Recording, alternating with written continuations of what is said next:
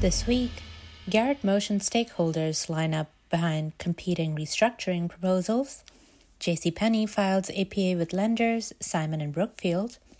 Purdue Pharma seeks approval of settlement with United States. Hello, and welcome to the Reorg podcast, where we bring you the latest top developments in high yield, distressed debt, and bankruptcy. I'm Connor Skelding. And I'm Raksha Manjunath. Later, we'll hear an update on movie theater liquidity options with Director of Credit Research Mark Fisher. It's Sunday, October 25th. The first lien minority group in the JCPenney Chapter 11 cases filed a statement on Friday regarding the JCPenney debtor's sale motion, plus a limited objection to the debtor's proposed disclosure statement. The statement attaches the first lien minority group's October 14th commitment letter reflecting a $750 million bid for Propco, which the statement asserts, quote, provides nearly $600 million more value for the debtor's estates than the credit bid proposed in the sale motion. In addition, the ad hoc equity committee filed an objection and a limited joinder to the first lien minority group's statement, and Liberty Mutual and Insurance Company filed a disclosure statement objection also Friday. The first lien minority group, represented by Akin Gump, reported holdings of $162 million of term loans, $138.4 million of first lien notes, $141.5 million of second lien notes, $59.2 million of unsecured bonds, and $50.8 million of DIP loans in an October 1st Rule 2019 statement. Bank of America reported the largest amount of holdings with Cetus Capital and Aurelius second and third. The JCPenney debtors had on Tuesday filed their first plan and disclosure statement, along with a sale motion and a draft asset purchase agreement for their proposed transactions with the first lien majority ad hoc group, Simon Property Group, and Brookfield. At a hearing on Tuesday, counsel to the debtors told the court that the quote, economic structure of the transaction that has been agreed upon by the parties is frankly different than what was in the letter of intent, where there was a pretty complicated working capital adjustment. According to debtors' counsel, the parties, with Judge Marvin Isgur's assistant in mediation, quote, resolved those issues, dependent upon this sale moving forward on an expedited timeline. According to debtors' counsel, the parties, with Judge Marvin Isgur's assistant in mediation, quote, resolved those issues, dependent upon this sale moving forward on an expedited timeline. Counsel warned that, quote, the further out we go, the more difficult it is for the structure to hang together because of potential operating losses and the like. The Purdue Pharma debtors on Wednesday filed a motion seeking approval of a settlement with the United States. The debtors, quote, most significant priority creditor, which has asserted, quote, billions of dollars of forfeiture and other non dischargeable claims that could entitle it to substantially all of the debtor's distributable value if upheld. The proposed settlement fully resolves the DOJ's investigation into the debtor's quote, past practices related to the production, sale, marketing, and distribution of opioid products and enables a value maximizing restructuring that might not otherwise be possible.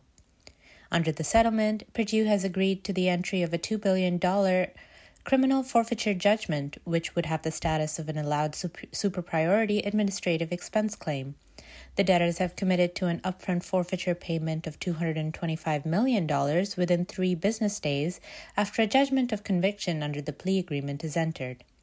As for the remaining forfeiture judgment, it would be satisfied through the application of a forfeiture judgment credit by the United States of up to $1.775 billion for value distributed under a Chapter 11 plan relating to claims asserted by state, tribal, or local government entities. The U.S. said that it has agreed to provide the offset value for distributions to non federal government creditors, quote, in furtherance of a global resolution. In addition, the government will have allowed pre petition unsecured claims not entitled to priority totaling $6.344 billion, consisting of a $2.8 billion civil claim and a $3.544 billion criminal file claim. The Purdue debtors also agreed to create a public document repository of non privileged documents produced to the United States. The debtors later reported a consolidated cash bank account balance of approximately $1.303 billion as of September 30th, down from $1.345 billion as of August 31st, most of which was held at Purdue Pharma LP or PPLP. PPLP's September balance sheet classifies $1.048 billion as unrestricted cash or cash equivalents, $106 million as current restricted, restricted cash, and $148 million as long term restricted cash. About $1.2 million of cash was held at Purdue Pharma Inc. as of the end of September. On Friday, Judge Michael Weil said that he would approve the Garrett Motion debtors' proposed stalking horse bid protections for KPS Capital after declining to do so initially on Wednesday. At that time, he said that it did not appear from the evidence presented that the debtors' board had had sufficient time to review the alternative plan proposal and engage with the sponsors so as to make that judgment. So he directed the debtors to do so before Friday's hearing at which time he said he would rule. KPS had improved the stalking bid to $2.6 billion from 2.1 and agreed to additional terms. The Garrett board on Friday, according to counsel for the debtors, had determined that the KPS transaction was financially superior, and Judge Michael Wiles approved the stalking bid protections.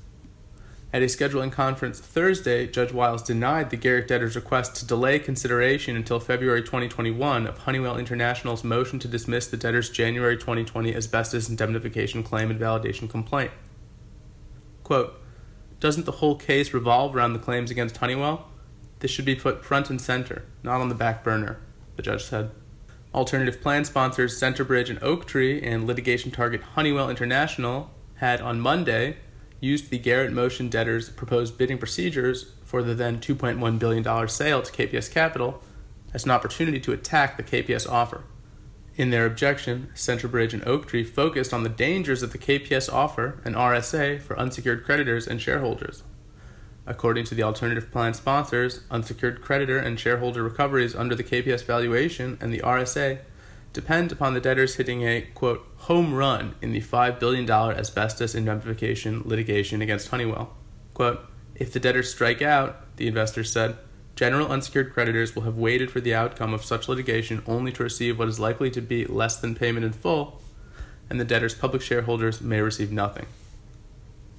Centerbridge and Oaktree disclosed in a 2019 statement on Monday aggregate ownership of 9.2% of common stock and 54.9 million euros in total claims, consisting of 2 million euros in term loans and 52.9 million euros in 5.125% senior notes due 2026. Certain investors, represented by Jones Day, later joined Centerbridge and Oaktree in supporting the alternative plan, with the alternative plan sponsors asserting then that they had together, quote, more than 50% of Garrett Motion common stock. In a 2019 statement, the Jones Day Group disclosed $29.7 million in shares, with members including Baupost and Cyrus. Garrett shareholders Gabelli and S. Moyo later said in the filing that they were in, quote, constructive dialogue with KPS and are not, quote, aligned with Centerbridge and Oaktree. In addition, the Ropes and Gray represented ad hoc group of secured note holders disclosed 244.9 million euros of notes, or 69.96% of the outstanding principal. In addition, the Ropes and Gray represented ad hoc group of secured note holders disclosed $244.9 million of notes, or 70% of the outstanding principal. On Monday, Judge Laura Taylor Swain issued an opinion and order granting in part and denying in part the Puerto Rico Electric and Power Authority's motion for entry of an order allowing an administrative expense claim for compensation related to the operating and maintenance or O&M contract with Luma Energy, the entity selected to oversee the management and operation of PREPA's transmission and distribution system. In Monday's decision, D- Judge Swain found that the administrative expense priority for operating expenses are available under Title III, provided that the applicable standards are met. Further, the judge concludes that the relief requested through PREPA's motion is appropriate as long as any administrative expenses are actually accrued and outstanding.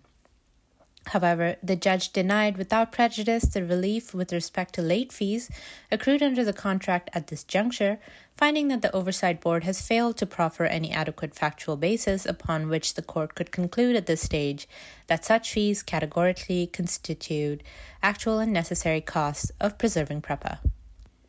In a reply filed Tuesday in support of its motion to strike certain provisions of the amended Plan Support Agreement, or PSA, between the PROMESA Oversight Board and certain General Obligation and Public Building Authority bondholders, AMBAC says the PROMESA Oversight Board exceeded its authority in purporting to commit more than $100 million of Commonwealth resources without Commonwealth consent or court approval.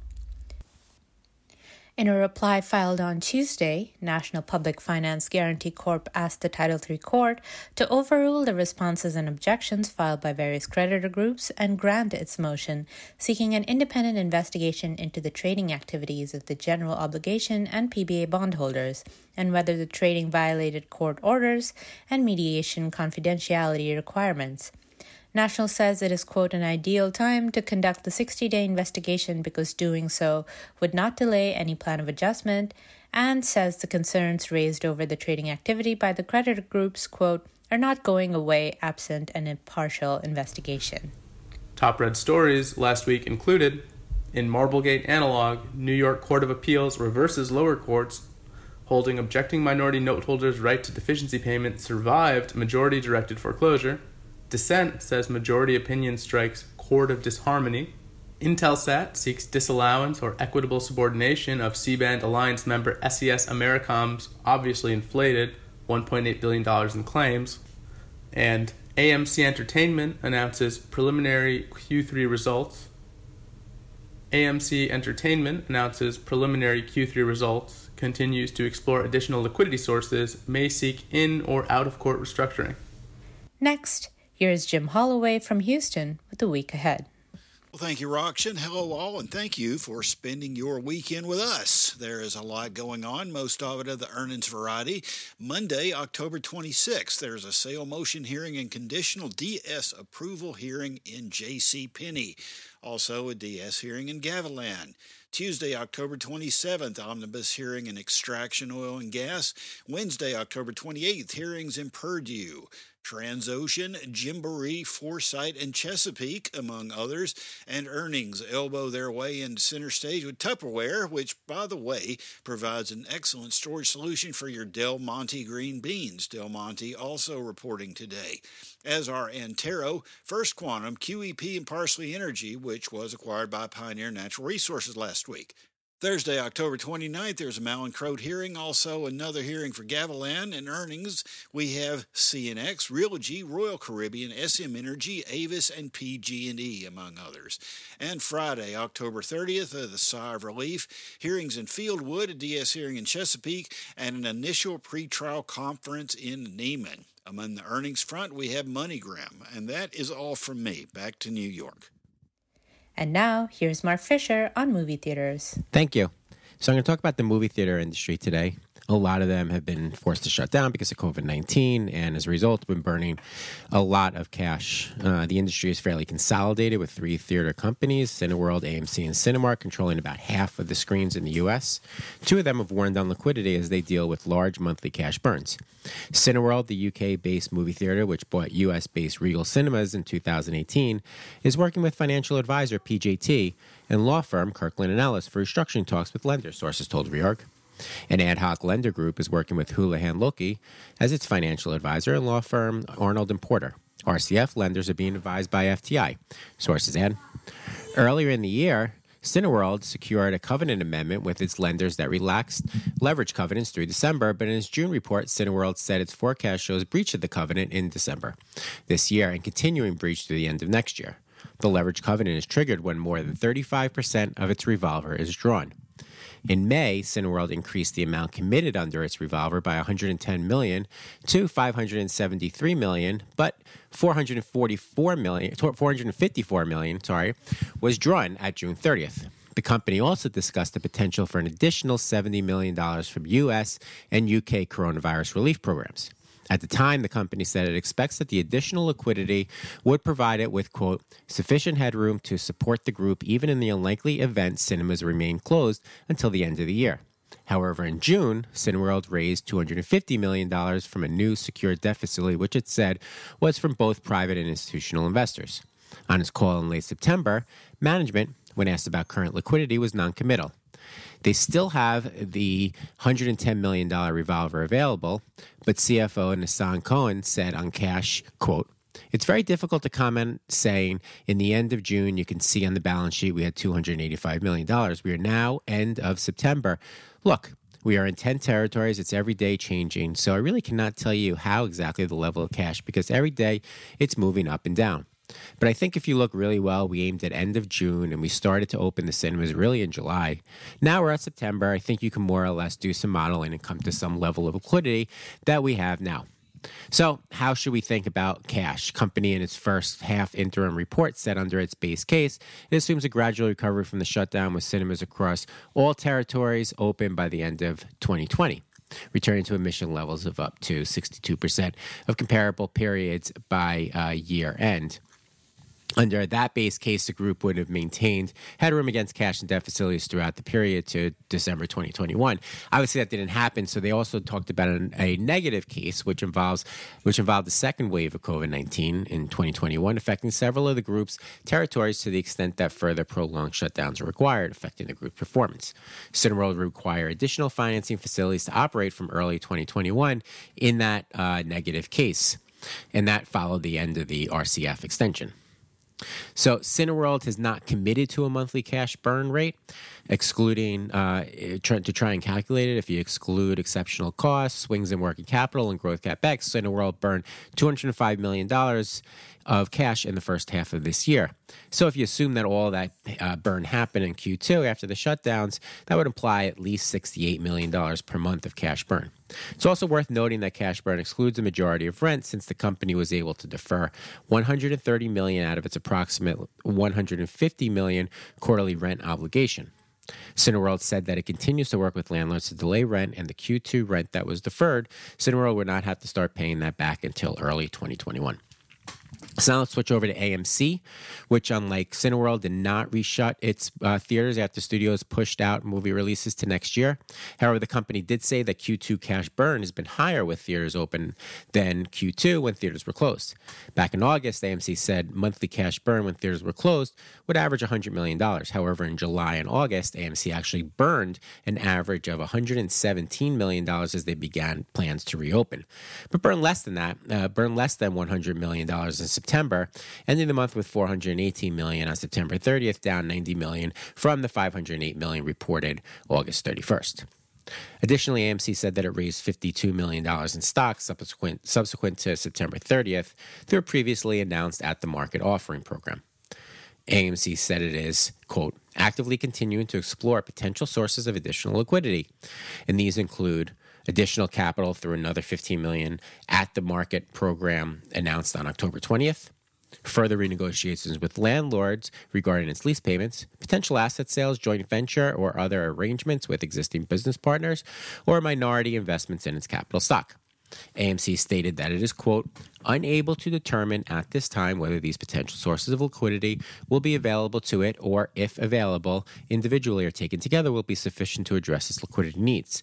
There is a significant risk that these potential sources of liquidity will not be realized or that they will be insufficient to generate the material amounts of additional liquidity that would be required until the company is able to achieve more normalized level of operating revenues.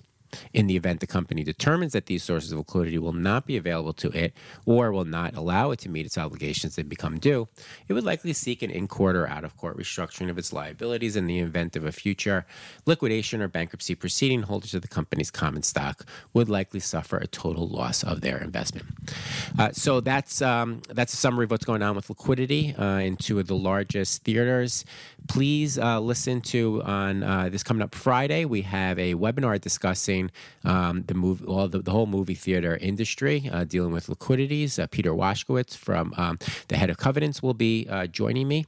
So please, uh, please listen. Please ask your salesperson for uh, the information, and hope you will listen. Thank you, and back to you, New York.